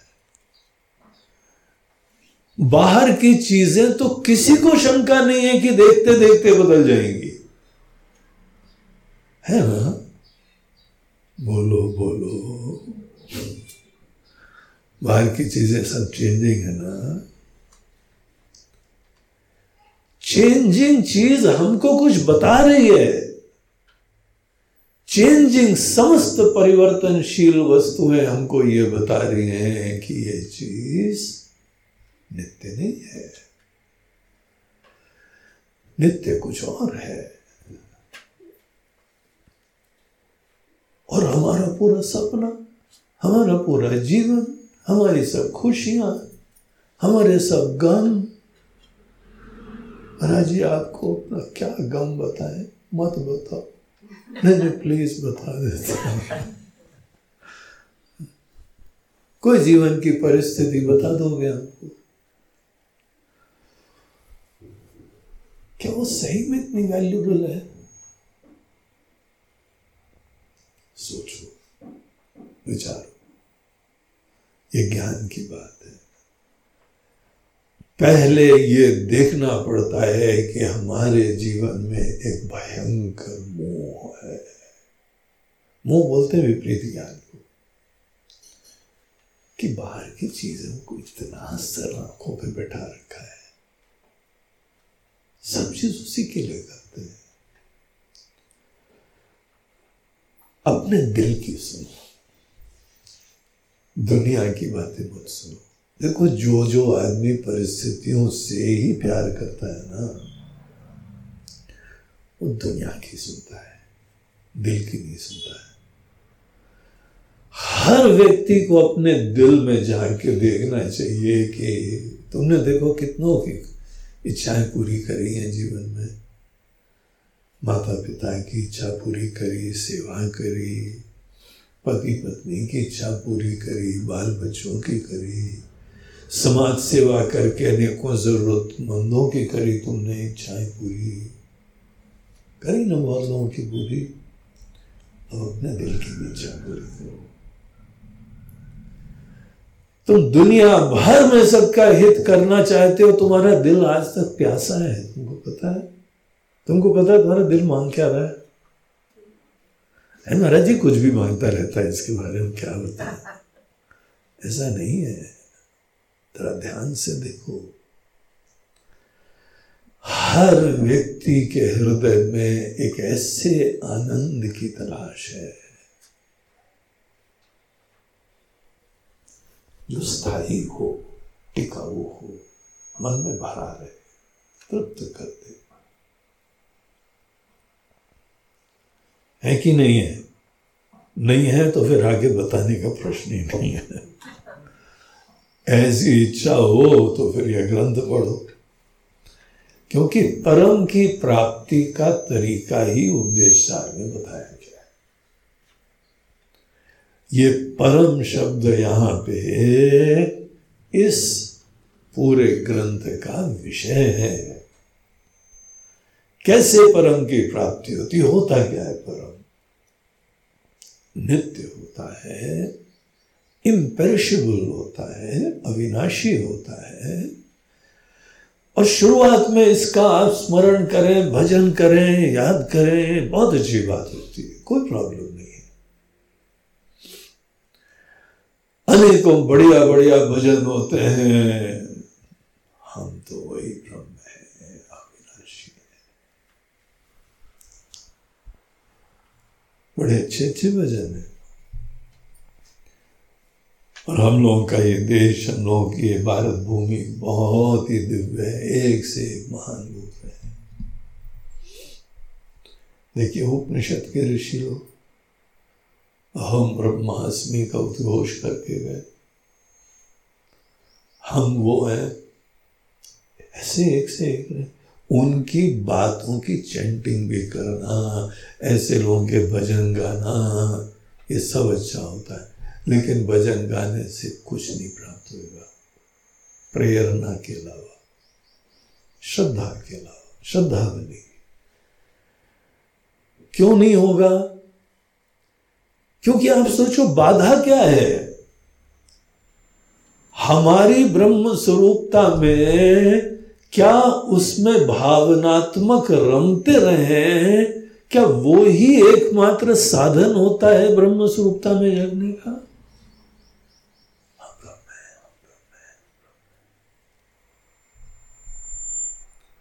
क्या तरीका होता है? ज़्यादा बोलने से क्या हम प्राप्त कर लेंगे? उसके लिए एक प्रश्न पूछो। अगर तुम ब्रह्म ही हो तो फिर तुमको बोलने की ज़रूरत क्या है? आज नहीं होना, इसीलिए तो बोलने की ज़रूरत है। तो आज क्या हो तुम जो भी आज हो, उसको बाधित करने की ज़रूरत होती है। आज हमारी जो आइडेंटिटी है, जो सोच है, उसको हम समझें और उसको निगेट कर पाए। एक सपना चल रहा है। ये सपना जिसमें हमारी एक लिमिटेड आइडेंटिटी है। और बहुत कुछ है। यही तो बाधा है। हमको परम में जगने के लिए हमारा जो अनित्य व्यक्तित्व है सपने की तरीके से मोहित करा हुआ है हमको। हम छोटे से हैं और दुनिया से कुछ प्राप्ति कर रहे हैं। अब अनेकों लोग हमने देखा है कि सुना है। सीधे तो नहीं देखा है, लेकिन सुना है। पति पत्नी बोलते हैं, सात जन्मों का साथ। अब जरा टेक्निकली सोचो, वो तो भावनात्मक कविता तो अपने स्थान पे तुम सात जन्मों को इसको भी छोटा बना रहने दोगे, और सात जन्मों तक तुम भी छोटे रहोगे। यही तुम्हारा मतलब है क्या? इतना प्यार करते हो कि तुम उसको एक जन्म में मुक्त नहीं कर सकते हो। और तुम भी नहीं मुक्त होगे, होने वाले हो। नहीं, तुम्हारा साथ मिले तो बंधन स्वीकार है। ठीक है, तुम बंधन में रहना चाहते हो। छोटे बन के जीना चाहते हो, तुम बने रहो। उसको क्या है, तुम छोटा बनाना चाहते हो? यही तुम्हारा प्यार है। नहीं, बहुत प्यार करते तुमसे। क्या प्यार करते हो हमको बंधन में सदैव बनाए रखने के लिए? छोटा बनाए रखने के लिए। ये कौन सा डायलॉग हुआ? नहीं नहीं, ज़्यादा बुद्धिमत्ता से डायलॉग नहीं सोचने चाहिए, प्यार से सोचने चाहिए। महाराज जी, कोई बहुत ही बुद्धिमान आदमी हो तो उसके सामने कोई डायलॉग बोलने मुसीबत हो। बोले तो बोले क्या? बोलो कुछ नहीं, दूसरे को मुक्त करो। यहाँ जन्म जन्मांतरों से, अनेकों जन्मों से आज भी शरीर धारण करके आके जीव बना हुआ है। इस जन्म में तो जीव भाव खत्म करो। तुम्हारे जैसा कोई बड़ा प्यारा, बुद्धिमान व्यक्ति उसको मिला है, इतनी तो मदद करो कि इसको मुक्त कर दो तुम।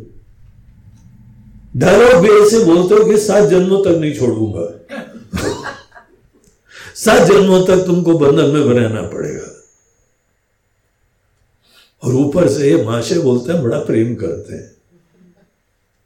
इसको प्रेम बोलते हैं,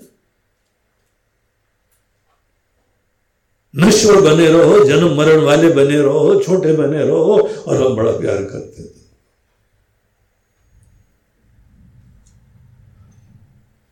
सब ऐसे शक्ल बना रहे कि हाँ बोला तो था हमने।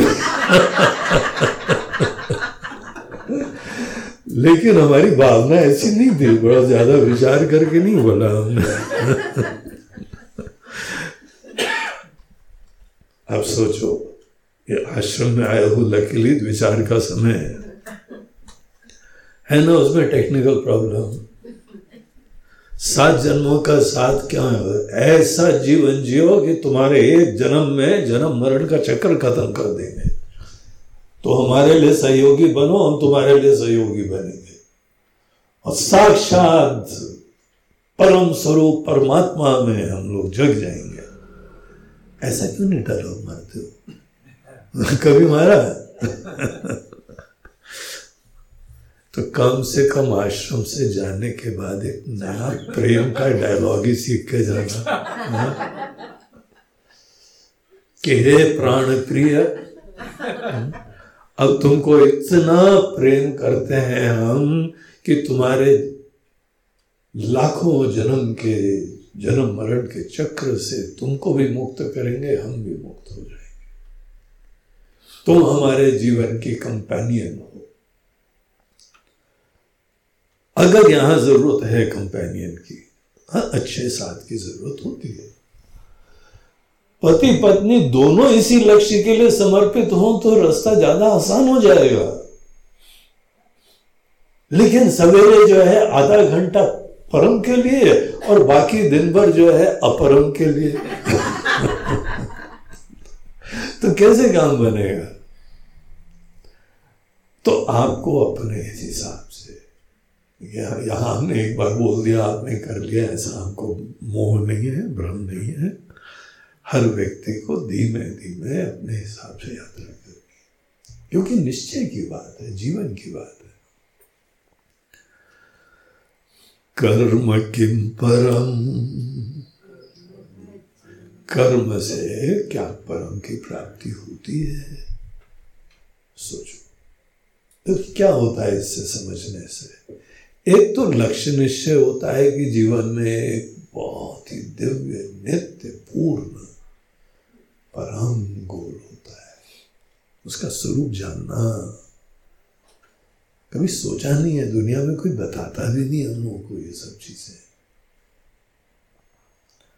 इसीलिए ये दिव्य ग्रंथ बहुत सुंदर होते हैं। उनको अवेयरनेस दिलवाते हैं। परम के अस्तित्व की संभावना। और परम हमारा लक्ष्य बन जाए, हमारा प्यार बन जाए।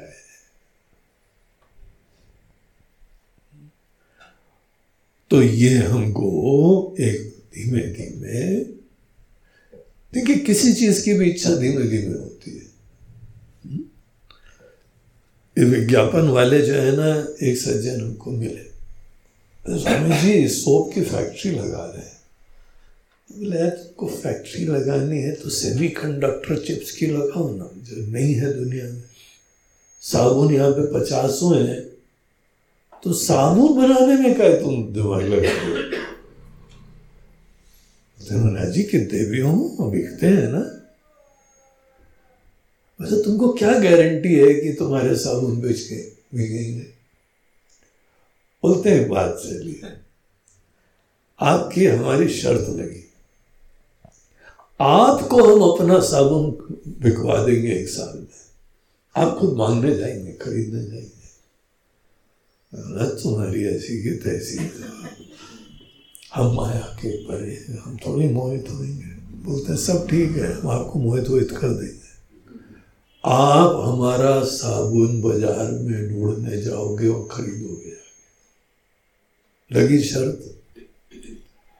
तो बड़ा कॉन्फिडेंट आदमी है। बड़ा आत्मविश्वास इसको। हमने तो लगी शर्त। लोग क्या नाम है? बोला वो नहीं बताएँगे। आपको नेक्स्ट ईयर मिलेंगे आगे। बीच में आते रहेंगे। लेकिन शर्त की समाप्ति इसी महीने, इसी तारीख को अगले साल होगी। फिर हम आपसे पूछेंगे, आजकल महाराज जी कौन से साबुन से नहाते हो? उसका कॉन्फिडेंस देख के हमको बहुत ही प्रसन्नता हुई। लेकिन एक साल बाद वो आया और पूछा, और जो साबुन बेच रहा था, वो यूँ खरीदने के लिए सोच रहे बिल्कुल सही काम कर दिया उसने। करा तो करा कैसे? महाराज जी, खेल है किसी के अंदर भी जो भी इच्छा उत्पन्न करवानी हो, सतत उसी का ही बम्बार्डमेंट करना पड़ता है और ये बात हमने गीता से सीखी है। अरे, गीता में विज्ञापन के भी रहस्य हैं। अरे, गीता में क्या नहीं महाराज आप ही लोगों से तो सुना है हमने। बोलो वो विज्ञापन के एंगल से कभी सोचा नहीं आपने उसमें क्या लिखा है कि ध्याय तो विषयान पुंसः संगस्तेषु थे इस वाक्य का ही ट्रांसलेशन है। हिमला, अपने दृष्टिकोण से व्याख्या करो जरा। बोलते हैं महाराज जी, उसमें भगवान ने यही तो बोला है कि किसी चीज़ के बारे में सतत ध्यान करो। बार बार विचार करो बार बार विचार करो बार बार उसका रूप आए बार बार उसका नाम आए बार बार उसकी फ़ोटो आए तो जिज्ञासा हो जाती है कि है क्या चीज़ वो? महाराज जी, हमने इतना बढ़िया एडवर्टाइजमेंट कैंपेन प्लान करा था। इस साबुन के लिए हमने कुछ पैसा खर्चा करा। अच्छे अच्छे एक्टर वैक्टर एक्ट्रेसेस तो हो बोला तुम ना हो ना हो तुम जिससे भी नहाना है ना हो लेकिन हमारा साबुन हाथ में लेके दिखा दो। और खूब विज्ञापन करा बोला अच्छा वही साबुन है तुम्हारा? बोला हमारा हाँ, वही है। इच्छा की उत्पत्ति एक प्रक्रिया है। इच्छा की उत्पत्ति कोई रहस्य नहीं है। हर इच्छा की आत्मकथा होती है। हर इच्छा का एक जो है, कहानी होती है। आज हमारे मन में जो इच्छाएँ उत्पन्न हुई हैं, वो सब एक प्रक्रिया से गुजरी हैं। तब इच्छा आ जाती है। और इच्छा आ जाती है, फिर तो करनी करना है। हमारी इच्छा है। हाँ? इसीलिए तुम परम की भी इच्छा कर सकते हो। वही प्रक्रिया से गुजारना पड़ेगा। सतत परम का सोचो, उसी का विचारो उसी के साथ एक्सपोजर रखो, उसी की अवेयरनेस बनाए रखो। जिस चीज़ का विश्वास के साथ इससे नहीं कि हम तो गरीब ही सकते कर नहीं सकते महाराज हम क्या करेंगे? फिर तुम नहीं कर पाओगे हमारे भगवान है, हमारे गुरु जी हैं, हम सब कर लेंगे। हम ज़रूर करेंगे। हम भी कर सकते तो ये मन के अंदर जिस व्यक्ति में सतत परम की प्राप्ति की इच्छा दृढ़ हो जाए, दुनिया किनारे हो जाती। आज दुनिया क्यों नहीं छोड़ सकते? हैं दुनिया के ही सपने, भोग, विलास, नाम, शोहरत, उनके रिजल्ट्स बड़े सब्सटैंशियल होते हैं, स्पष्ट होते हैं, जल्दी मिलते हैं। और इस चक्कर में परम वरम जो है, वो सब गायबी हो जाता है। हर व्यक्ति को परम की प्राप्ति की इच्छा होना वो ही आत्मज्ञान के लिए स्टूडेंट बनता है। इसीलिए चिदानंद रूप शिवोहम शिवोहम की चैंटिंग भले करते रहो, लेकिन इससे नहीं होता है। तुमको शिव स्वरूप बनने की उत्कंठा होनी चाहिए। अभी तुम जानते हो ना नहीं हो, और तुम ही बोल रहे हो झूठे। जब नहीं हो शिव तो क्यों बोलते हो शिव हम शिव? हो शर्म नहीं आती तुमको? महाराज जी आती है थोड़ी थोड़ी लेकिन तो भी बोलते हैं। आप तो सोचो ना कैसे प्राप्त करते हैं। इच्छा करो कि हमको परम स्वरूप होना है, शिव स्वरूप होना है। यात्रा इस इच्छा से प्रारंभ होती है। एक बार उस परम की प्राप्ति की इच्छा हो, तब तुमको ये बात समझ में आएगी कि कर्म के क्षेत्र से जो कुछ भी प्राप्त करके लाएँगे, कुछ भी परम नहीं होने काम का होगा, व्यवहार की ज़रूरतें होंगी, उसका कोई प्रॉब्लम नहीं है। लेकिन अब हम उसको लाइटली ले सकते हैं। अब उसके लिए कोई क्रेव करने की ज़रूरत नहीं है। उसके लिए कोई जन्म मरण की बात नहीं है। पूरी दुनिया हम किनारे कर सकते हैं और कोई हमारे अंदर टेंशन नहीं आएगा सब बाहर के जो दुनिया के लक्ष्य हैं, उन लक्ष्यों से अपने आप को मुक्त कर लेंगे तो भी कोई इशू नहीं आएगा। ये घाट पार करना पड़ेगा। चैंटिंग तो बढ़िया है। कर्म किम परम? लेकिन उसका मीनिंग क्या है? बाहर के सपने का द्वेष नहीं कर रहे किसी से। ऐसे सब सब सारी चीज़ें प्राप्त करते रहते ऐसे क्या लेना देना, कोई द्वेष नहीं।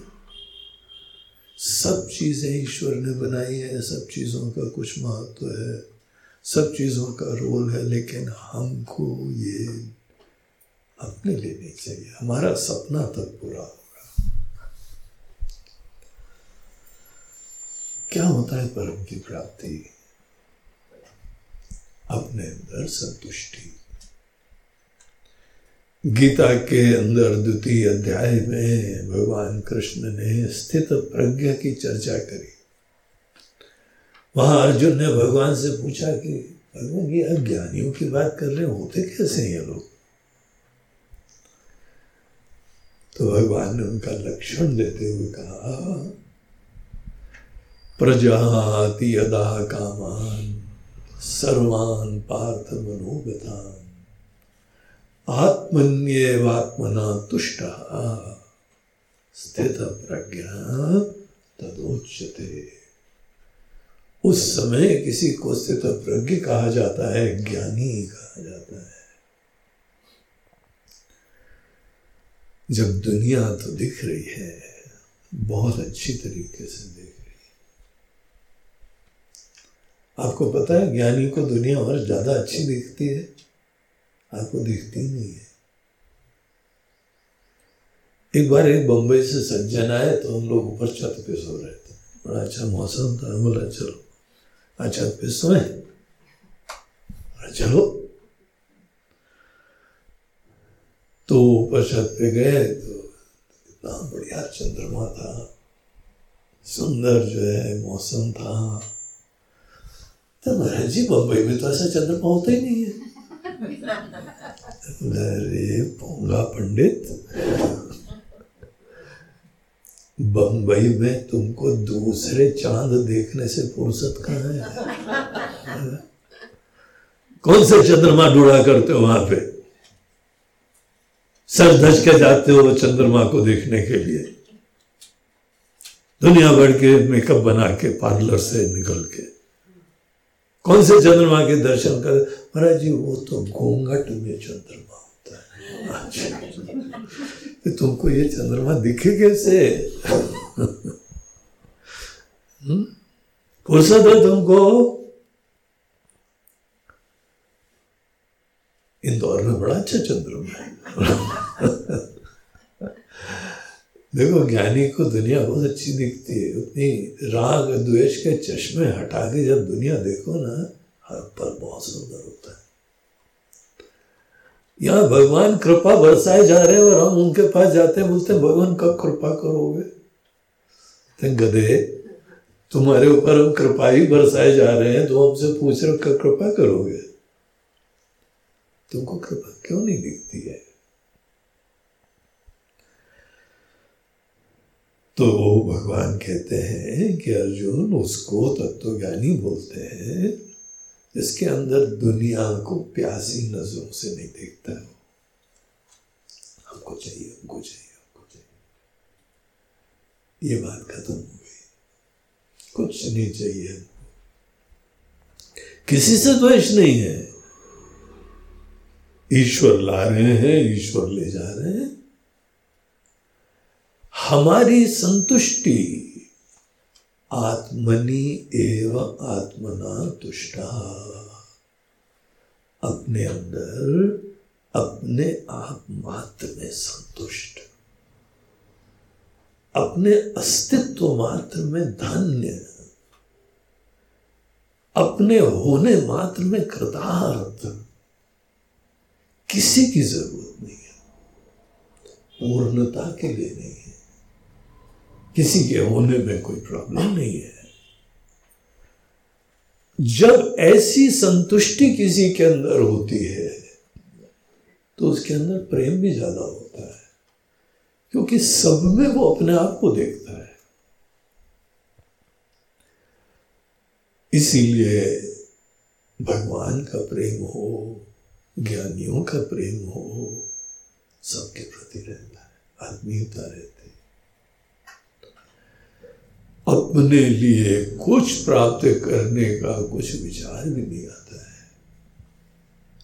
अर्जुन ऐसे व्यक्ति ने परम की प्राप्ति कर ली है। कर्म किम परम, कर्म तजड़म है ना कितना बढ़िया श्लोक।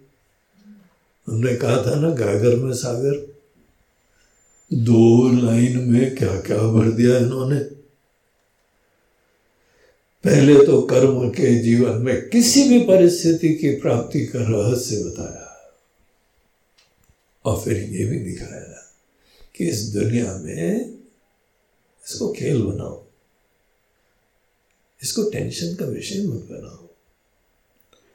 कर्म से इतराज नहीं है, लेकिन यहाँ पे जो कोई छोटे छोटे से कर्म फल होते हैं कुछ परिस्थिति विशेष के ऊपर तुम्हारी निर्भरता ना हो। मुक्त होके जाओ, मस्त होके जाओ, धन्य होके जाओ। यहाँ पे न सफलता हमको प्रभावित करती है, न सफलता हमको प्रभावित करती है। क्योंकि हम यहाँ पे मांगी लाल बन के नहीं जा रहे हैं। मांगी लाल वो होते हैं जिनको सभी वो मांगते रहते हैं। ये भी चाहिए, ये भी चाहिए, ये भी चाहिए, भगवान इसको भी माँगता वो भी माँगता बम्बई की भाषा। तुमको क्या माँगता बोलते सब माँगता लो। तुम क्या क्या दे सकता है, वो सब माँगता इनको बोलते हैं, मिस्टर मांगी लाल। कब तक मांगी लाल बने रहो? वो परमात्मा हमारे हृदय में है। देखो तो अपने आप को। तुम्हारे दिल को परम की इच्छा है। और सोचो, कर्म के क्षेत्र में जो भी लाओगे खत्म हो जाएगा। ये निश्चय रखो, ये सही बात है।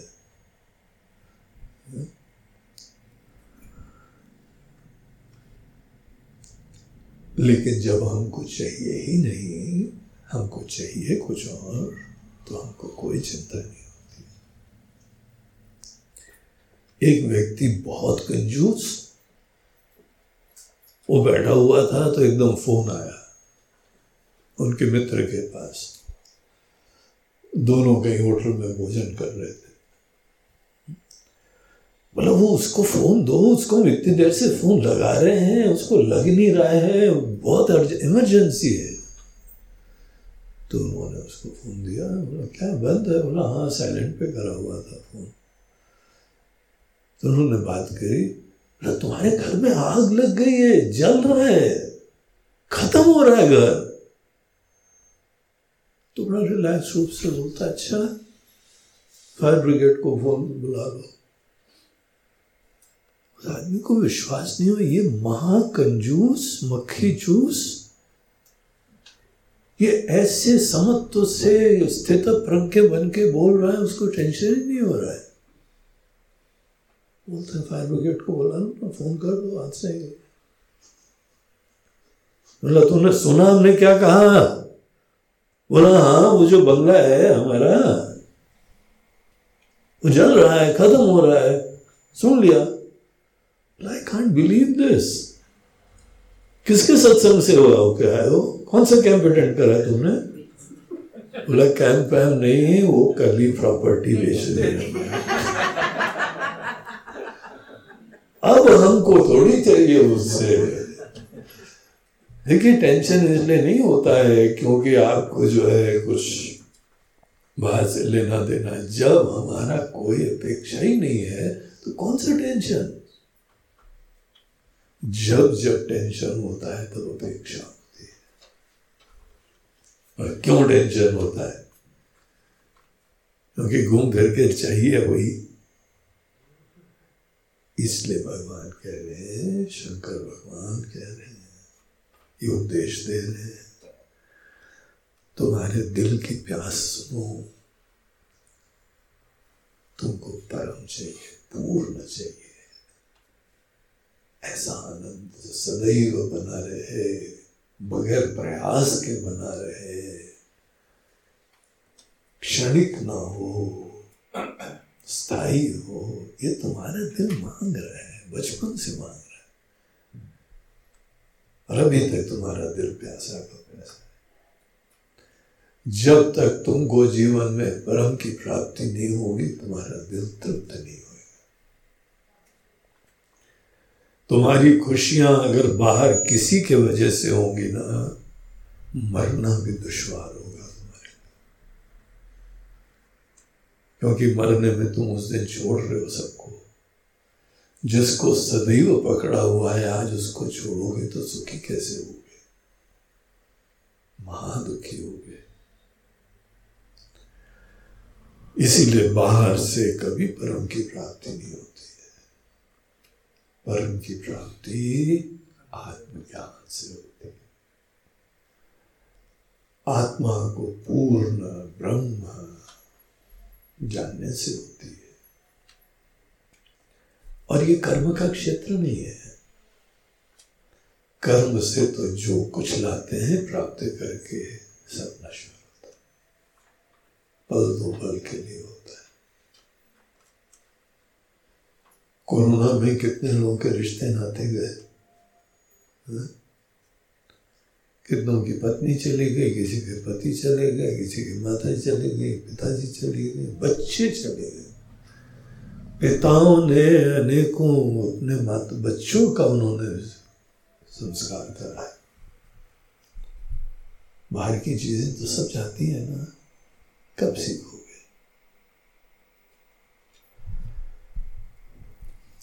तो ये ही शिक्षा हमको शंकर भगवान दे रहे हैं। आप लोग को नहीं, आप सब ज्ञानी लोग। वो तपस्वियों को दे रहे हैं। वो तपस्वी लोग बेचारे मोहित थे बाहर ही मांगते रहते थे। हम लोग तो जो है भगवान के भक्त लोग भगवान को चाहते हो। कर्म किम परम कर्म तजड़म कर्म और कर्म से प्राप्त फल, सब जड़ होते हैं। अपने आप में निर्जीव होते हैं। मेहनत करके आप कोई भी खेती यहाँ बना लो होते सब जड़ है।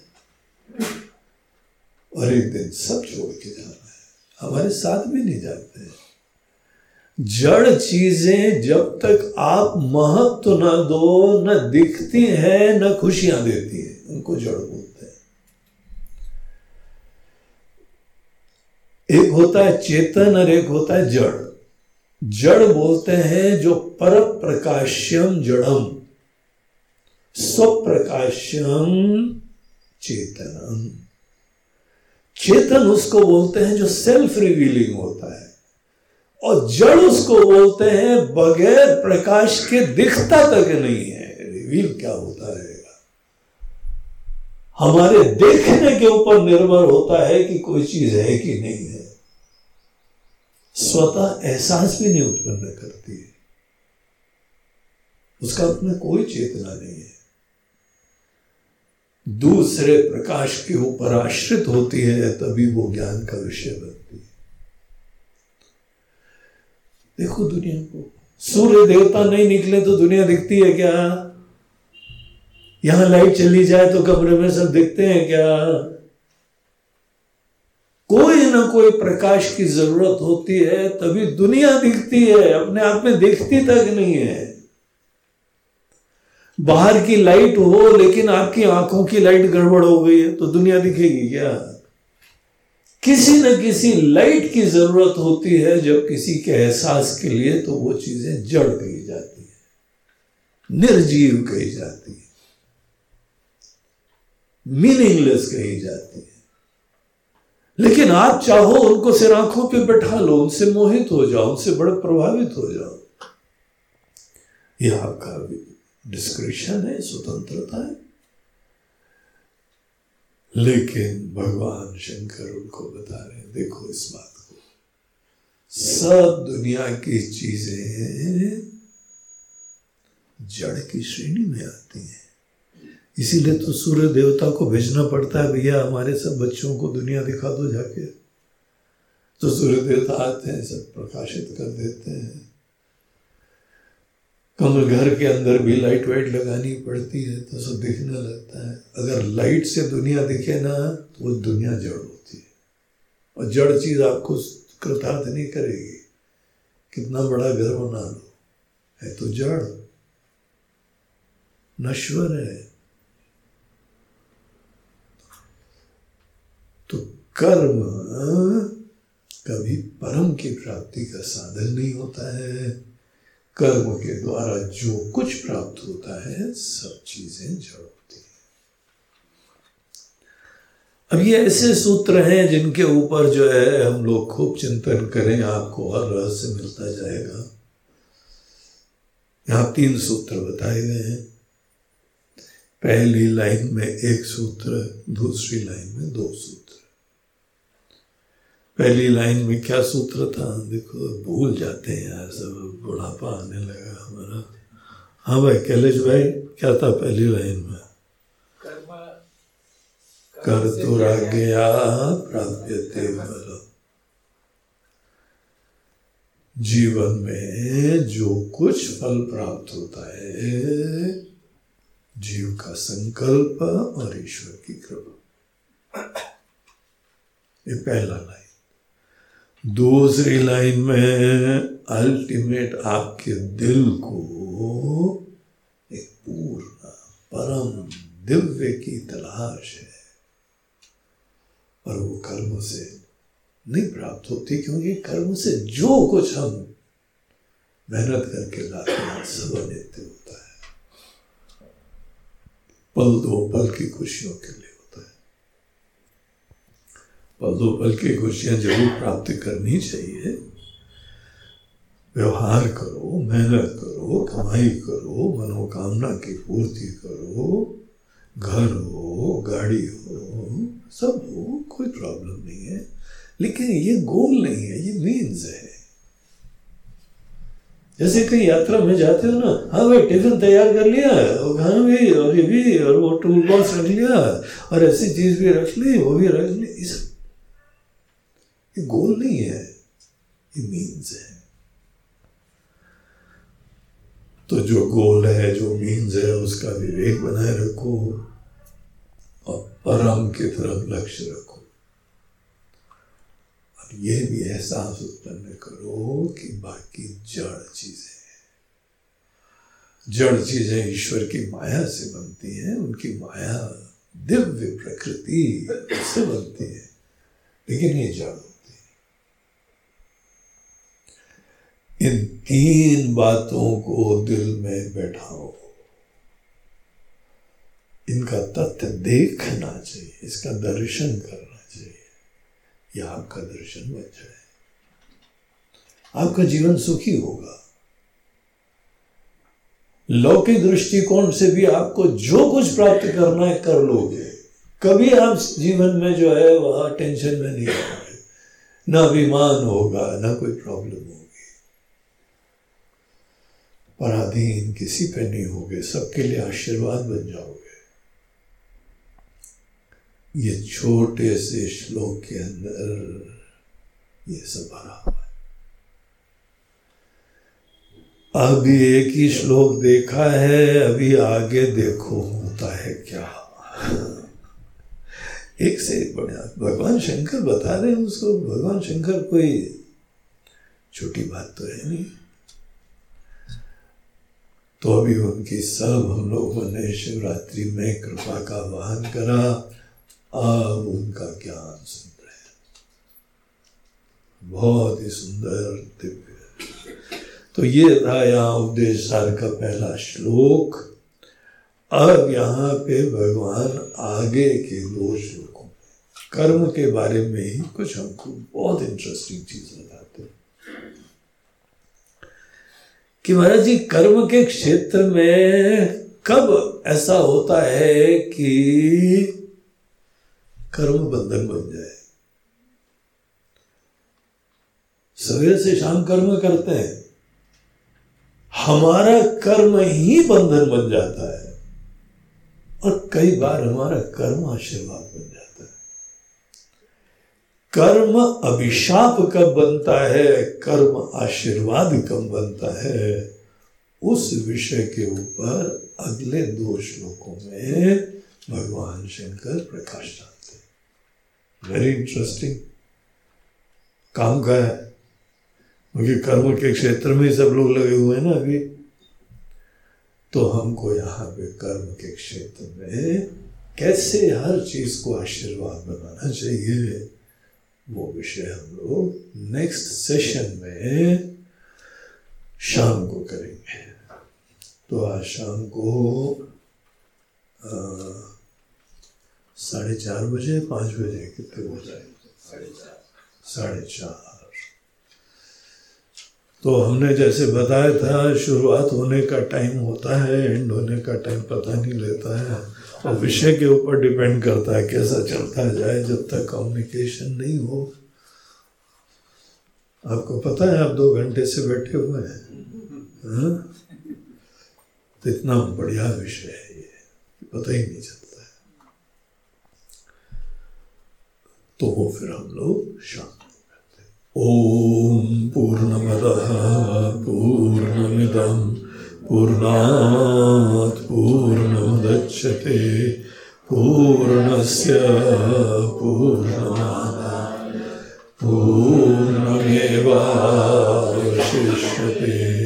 ॐ शान्ति शान्ति। हरिः ॐ श्री हरि ओम नमः पार्वती पते हर हर नर्मदे, हर बोलो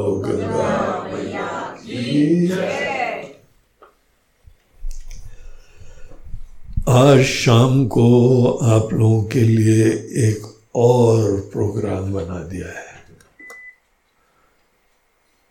और वो है एक भजन सीखने का।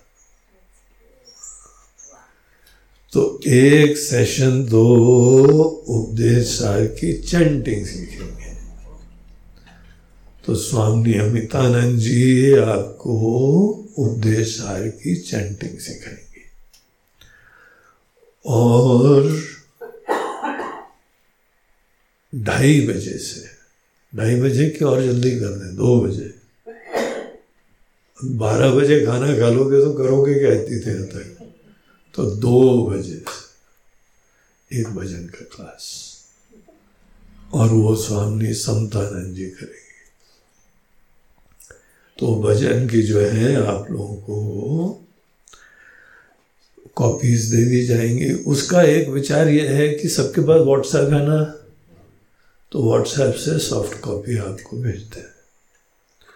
तो एक टेम्परेरी ग्रुप बना लो टेम्परेरी ग्रुप में सब लोगों का नाम डाल दो उनके व्हाट्सएप नंबर और उनको ट्यून और लिरिक्स शब्द और उसके ट्यून दोनों का व्हाट्सएप पे आ जाएगा। तो कितना आधुनिक टेक्नोलॉजी का ज़माना कितना बढ़िया है, है?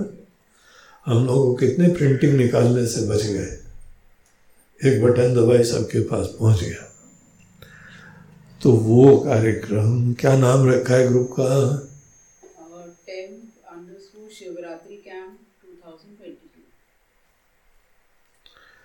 तो ये वाला नाम से एक ग्रुप बनाया है स्वामी जी ने। एक कैंप के लिए है क्योंकि इतने सारे ग्रुप होते हैं अपने को भी सब मैनेज नहीं करना है। और आप लोगों के पास भी कितने लोग के आते होंगे? ये ग्रुप मात्र शिविर तक होगा। इसके अंदर सब जो भी फ़ाइल शेयर करनी है ट्यून देखनी है, प्रवचन शेयर करने हैं फ़ोटो वगैरह वगैरह, केवल कैंप से जुड़ा। और इस ग्रुप में केवल स्वामी जी भेज सकेंगे और कोई नहीं कुछ लिख सकता है। तो उसको ब्रॉडकास्ट ग्रुप बोलते हैं। तो ब्रॉडकास्ट ग्रुप रहेगा, वो वन वे आपको फ़ाइल भेज देंगे तो आप बात कर लीजिएगा, अपना नाम लिख गया है कि नहीं लिख गया है, फिर आपको वो भजन की फ़ाइल आ जाएगी।